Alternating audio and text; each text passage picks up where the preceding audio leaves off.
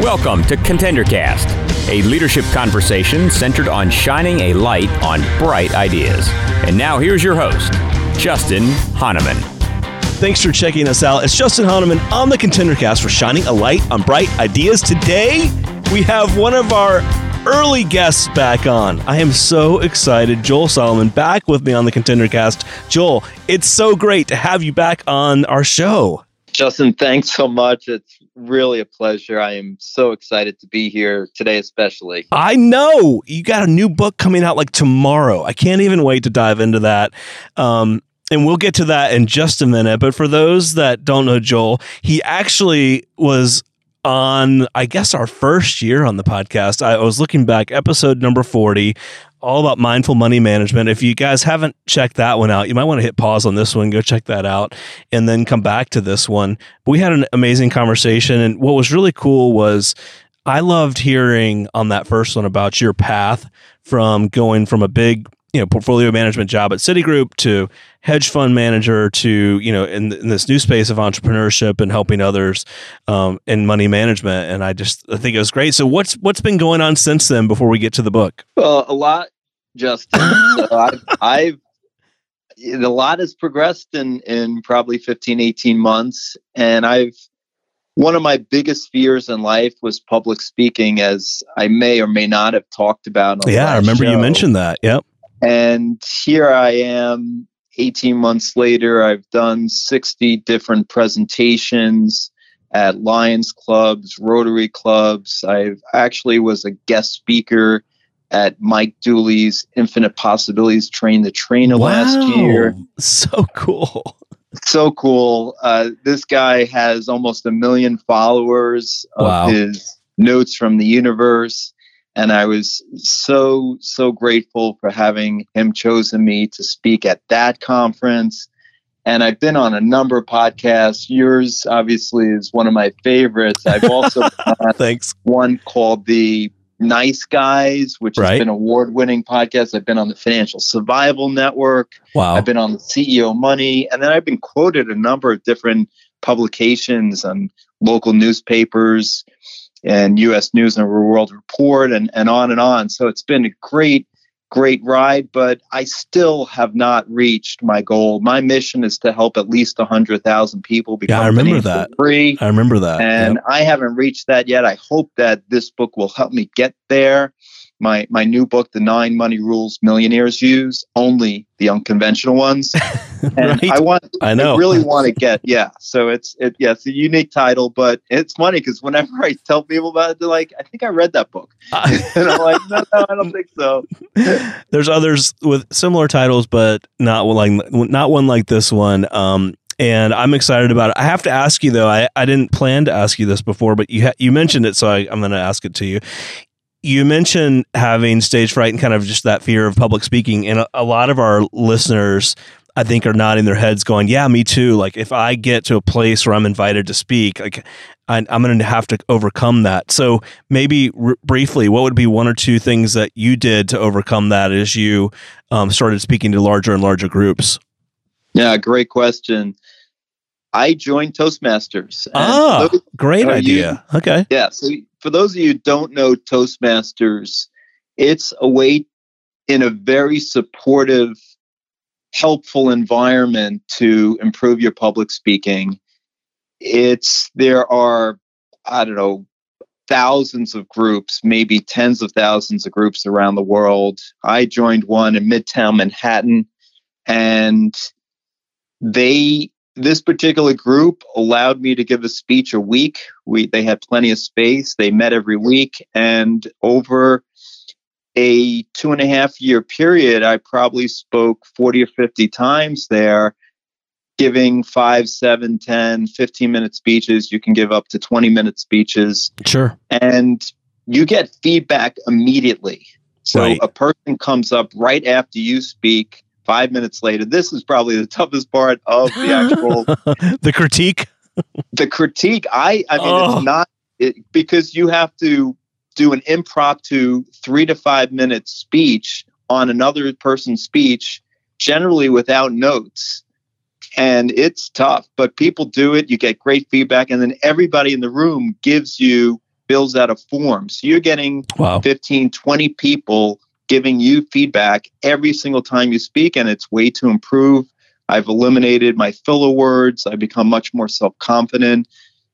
The people there are amazing in terms of the evaluations. Even if they've only been there a few weeks, it's pretty amazing the things that they catch yep. in terms of content, in terms of eye contact, Style. contact and yeah. gestures, sure. and so on. It's been a real great ride for me. I highly recommend Toastmasters to anyone. It's the fee is almost de minimis. It's, sure. It's it's yeah. maybe ten dollars a month, something like that, fifteen dollars a month. It's almost nothing. And I will tell you, it I've made a ton of great investments, Justin, in my life it is the best investment I've ever made. Yeah, I totally agree. It is a great organization and like function. And I, I know I, I, live in Atlanta. I I see many chapters, quote unquote, of Toastmasters. And so, I mean, I didn't even plan for us to cover that, but that may be like one of the biggest takeaways of the day. right, right, right. You know, the other thing is it'd be fun to go back now and listen to like how you handled my first interview versus this one. Might have to do that. Well, all right. So let's get to your book. Um, the nine money rules millionaires use, colon, only the unconventional ones. Um, wow. I love the title. And I know you mentioned it earlier. So, why did you write this book? And I know you said before we hit record that this one came together quickly. So, why did it come together quickly? Two great questions. Why did I write the book? I really want to teach people that there are beliefs out there that are just not true.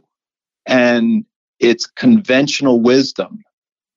Some of these things that people use to invest, which is just not true. And so, one, like doing it yourself. You can do it yourself. You don't have to rely on other people, the quote unquote experts, the financial advisors or planners. You can do it yourself.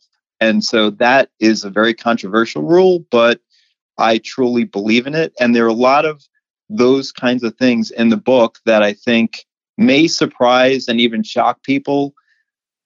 But the point is that you can become financially free. You don't have to be an MBA in finance to invest and to invest well and to become financially free. And I wanted to teach people that it's possible for everyone out there. It's you, we were born to thrive. We were not born to just survive. And so let's let's get there. And if I can help at least one person, of course, I want to help 100,000 people, but if I could help just one person get financially free from just paying a few dollars for a book, that'd be awesome. Sure. No, I love it. Uh, book dedicated to anyone who has ever been afraid of investing their money. And I always love, even in your emails, you say, I believe in you, which I just love the positivity of that. But um, all right, so let's dive in. So um, there's nine rules. Um, and what I'm going to do is pick out a couple of them here, and then maybe we can unpack those together. So, uh, the first one is all about belief. When you believe, so talk about that one. Let's start with rule number one rule number one may be the most important. Right. if you don't have belief in your dreams and desires, it's really hard for them to come true. And what I teach my clients is to write down, and I'm pretty sure no financial planner or financial advisor is going to tell you this, but to write down your level of belief from one to 10 in each investment idea or investment you already own where 10 is absolute faith, a knowing that you will make money, and one is massive doubt, a knowing that you will lose money. And if you're not a seven, eight, nine, or 10, don't even invest. Don't even start until your faith, your belief level is high enough. You're not going to make money. What's going to happen is you're going to be making wrong decisions. You have doubt and your stock goes down 10 or 20% and you're selling when in fact it may just be the overall market has gone down and nothing's changed that individual stock and you should be doubling down. So doubt has massive impact on any investment. It could be stock, it could be real estate, it could be your own company. Be, it could be your own company. Right. Exactly. So how you think about your your individual investments, what your belief level is is critical. how much faith you have. And I talk a lot about faith in this book. I have probably two full chapters on belief and faith because it impacts your whole, not just investments, but your whole life, your perspective on other people, on your business, how you treat not only your business, but other people. And as I talked about in my book, even animals. Wow. Well, and I love how you, your quote, you know, choose faith over fear. Uh, and I, you have a whole chapter on that. Um, love that. All right. So you got belief, you've got confidence, you've got this idea that you're trying to eliminate doubt. Another one of your rules is around your intuition. So, you know, I often hear people say, "Should I trust my tuition, intuition with an investment, with a decision, with, um, you know, with starting X, Y, Z, with heading into this direction. And your chapter or rule number two talks about can my intuition make me money? So where does intuition come into play? Yeah, I'll answer that in a second, but I do want to just clarify on belief because some people may say, okay, Joel, I'm going to believe that this stock is going to make a ton of money. I'll just sit at home and believe. No, you do have to take action. You do have sure. to do research. You can't just sit at home and meditate and visualize on right. stocks or real estate, right? or or your business, right? So just just be because I, I, talk a lot about taking action in the book too so i do want to clarify that but let's talk about intuition i love it that's great yeah so intuition i found when i was managing hundreds of millions of dollars as a hedge fund manager that if i didn't trust my intuition i either lost money or i made less money interesting and then my clients will say to me joel how do i develop my intuition i'm not i don't have your experience so I don't have the experience in investment markets and, and financial markets. How can I do that? Well, your intuition is just like any other muscle. So you can exercise at every chance you get. So you go to the gym and you do curls to develop your bicep. So develop your intuition every chance you get. You're in Manhattan, you're on the subway platform, the local trains there, the express is coming. So what do you do? You take the local, you wait for the express, express a local. What do you do? You trust your intuition to make that decision and do it all day long as many times as you can. You're making thousands of decisions, whether you know or not, all day long. So why not consciously trust your intuition and develop it over time? And then it will be so powerful in all areas of your life that you'll get this feeling that, wait a second, Joel, you told me that this may be a good investment. I've done the five step stock screen in your book. It's it it's like okay, it says that I should buy it, but my intuition is not on par with that. So I would say, look, trust it. You your intuition is your higher self giving you some really good clues. And I know, as I said, when I didn't trust it, I generally made a lot less money or I lost money. Sure, and you talk about t- 2008 and the and the the market then, and in terms of how that played into your learning to trust your intuition. Share that story. Yeah, so in 2008, I had done research on a, a very large insurance company called American International Group (AIG), and we had noticed that it was overvalued, and so we shorted it, we bet that it was going to go down. And a couple of months later, my analyst comes to me and he's like, "Look, they're they're taking this action. It looks like it's going to go up." My in, my intellect agreed with him and said, "Hmm, he's right. If you, you do the analysis, it looks like the stock's going back up." But my intuition was screaming at me, "Don't touch this." But I listened to my intellect. I listened to the analyst, so I got out. And just two days later, the stock's down 10%. Now, that annualized is 23 times your money, okay? In wow. two days. That's what 10% means. Wow. So my intuition is still screaming at me, it's going lower, it's going lower. So I listen after a few days of missing that 10%. We get back in. And just a couple of months later, it's down 60%, six zero, six wow. zero, 60%. Unbelievable. And by trusting my intuition, we made 60% on our money. Wow. And there are many, many examples. That's just one. Yeah, you have of, a couple more here, which trusting is great. the intuition. Not like it, it seems kind of crazy that you know somebody who has many years of experience analyzes companies day after day but when it came to making the most money it was the intuition that worked You know, it's funny. One of my former bosses always used to say, Justin, I, I prepared my entire career for this decision, or I've, I prepared my entire career for this next move. In other words, I've had a lot of experiences and lived through different situations. I'm trusting my intuition on this, which is interesting. Love that one. Okay. Uh, rule number six. This one is fascinating. If I give my money away, I'll have less money, not more. How does that work? I love this one. So, talk to me about this rule. I think this is a great one. yeah giving is it exactly what that title says so and uh-huh. and a client actually came to me with this joel if i give my money away i have less money how, how does that work well actually money is just energy right and so when you're putting more money out into the world it must flow back to you and so when you hoard and you're just saving saving saving you're you know some people say well i'm not spending anything i got to grow my money but if you're just saving it and investing it but you're not putting it out to the world then it's not going to grow so by giving you're creating more energy Wow. and you're creating that. more flow.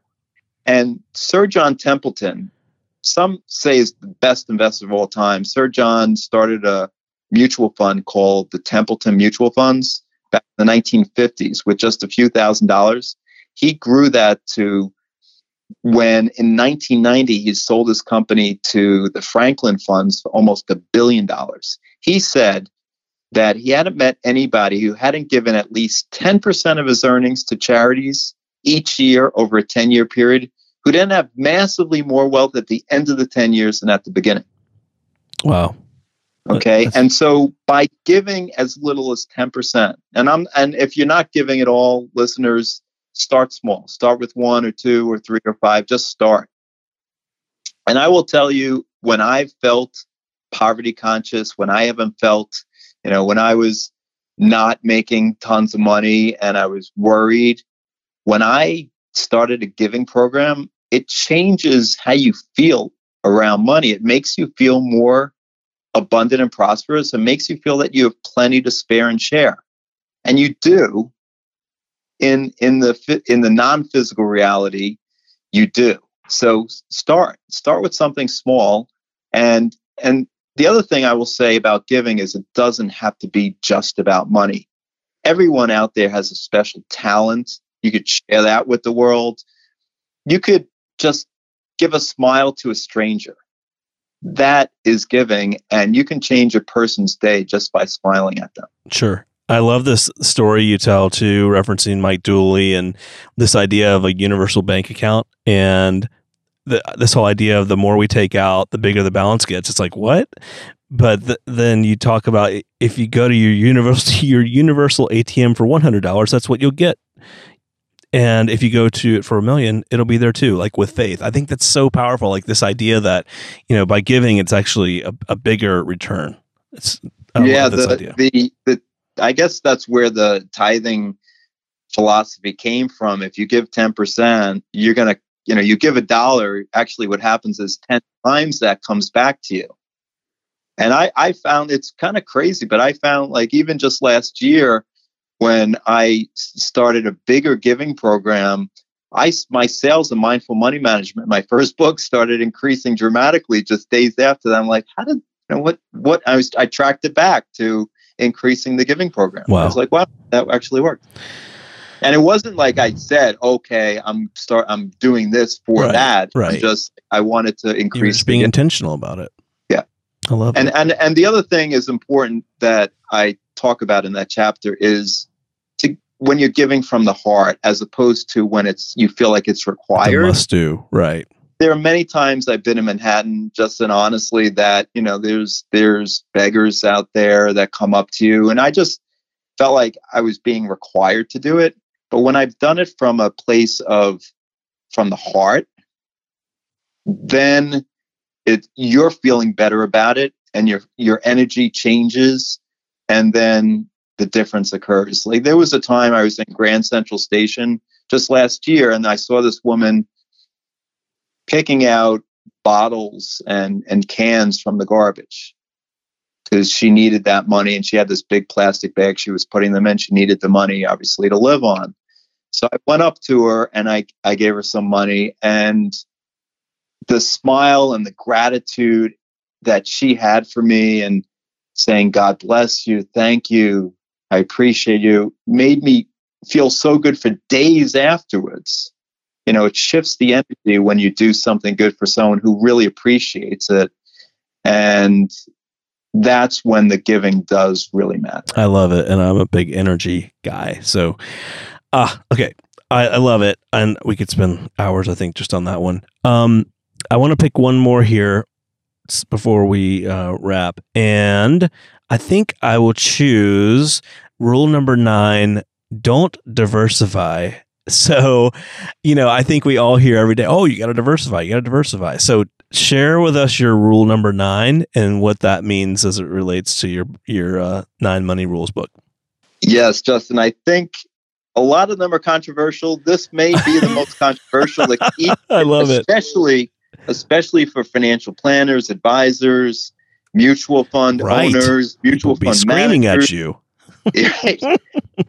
I, but I will tell you, as a former hedge fund manager, first at Citigroup, managing hundreds of millions of dollars, then my own funds, that my top ideas, my top five, seven ideas made more than 100% of my return each year I was managing money. And one year I made 23% in 2009.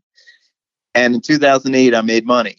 And my top ideas were the ones that made more than 100% of my return, which means that the other 50 or 60 or 70, I was managing literally 70, 80, 90 stocks. They lost me money. Uh-huh. and this happens to every single mutual fund manager. They don't have 90, 100, 500 great ideas. Right. And so it actually dumbs down or reduces the overall return. And that's what you're getting when you invest in mutual funds. And so, you know, the point of the book, one of the, the rule number eight is do it yourself, right? Yep, so you I saw that one. Yep. And you'll get a better return actually by doing it yourself because you're not playing with one arm and some of them have two arms tied behind their back, right? So don't diversify. I give many examples in the book. If you're a business owner, right? You're putting most of your net worth into your business. Jeff Bezos, the CEO of Amazon, didn't diversify and, and invest half his net worth in the NASDAQ 100 in 1998. He put all his net worth into his company, and he's worth 150 billion dollars. Wow! right? right. So, and it's Peter Lynch, who was a mutual fund manager in the 1980s, even called it diworsification, not diversification, diworsification, right? So you're diversifying your investments by putting your investments into many, many different types of assets, and and it may it may be different asset classes. You have may have stocks and real estate and gold and silver and currencies and so on and so forth. That's diversifying too, not just five stocks or 500 stocks. I love it. Yeah, and for, uh, and you guys, when you check out the book, you'll see there's a, a number of other really great chapters on uh, cash and, and, credit, real estate, um, and then I love the, the, appendix, your powerful affirmations. Like, oh, this is so. I mean, it's just really cool. So I, I love the positivity and the um, and how you're framing these concepts to help others. So all right. The cool thing about us talking today is the book actually comes out tomorrow, which I think is amazing. So, um, when our listeners hear this, the book will be out. So, where can they find it? How can they connect with you? How can they have you come speak at their events, etc.? Right. So nine money rules. Spell out the word nine, even though the book is uh, the number nine. But nine right. moneyrules.com. Easy, very simple. You can you can buy it oh, there. That's awesome. You can buy it on my website, joelsolomon.com, or yep. you, know, you know, Justin, my my company's named after my daughter's Lauren. I Morgan, do. I remember so. we talked about that on the last one. Yep. Right. So S A L A U R M O R dot com or joelsolomon.com. And and you can you can catch me there uh, email me if you want to find out get on my distribution list. I, as you know, I give out a ton of good information, videos, and you can find me in various locations around the New York metropolitan area. I'm actually doing book signings in September and October. So that's available as well. If you want a, a signed copy, you know, go to my website. Obviously, if you don't want to sign a signed copy, you can get it on Amazon. right. And you, you, can get an ebook. I actually did an audio book as well this time. Oh, wow. So for those of you Very who cool. love to do listening of books, you'll actually hear my voice on the book. And there are some, we didn't talk about this, some very emotional stories in there. Uh, my voice cracks a little bit. So um, hopefully you get through those. But uh, I, I, I did. I got through it, but it was, there's some tough stories. To, Hey, listen, everything's about stories. It's like I don't need a how-to book. Uh, uh, people learn through stories. That's one of the biggest things going right now. So, uh, it's awesome. I'm, listen, I really am, appreciate you coming back on the podcast. Uh, excited about the new book. Uh, excited that we got to talk too about you know the public speaking stuff. That that was really very very cool, and uh, look forward to staying in touch and have you back on down the road. And I I just really appreciate it. Thanks so much, Justin. Really, really do appreciate you and, and your time and everything you do. The Contender Cast is sponsored by Henderson Shapiro Peck. You can download additional Contender Cast episodes directly via the Apple iTunes App Store, the Google Play Store, Spotify, and other preferred podcast platforms. If you would like to be a guest on the Contender Cast, connect with us at contenderbrands.com. This is Brian Benson reminding you that every winner started as a contender.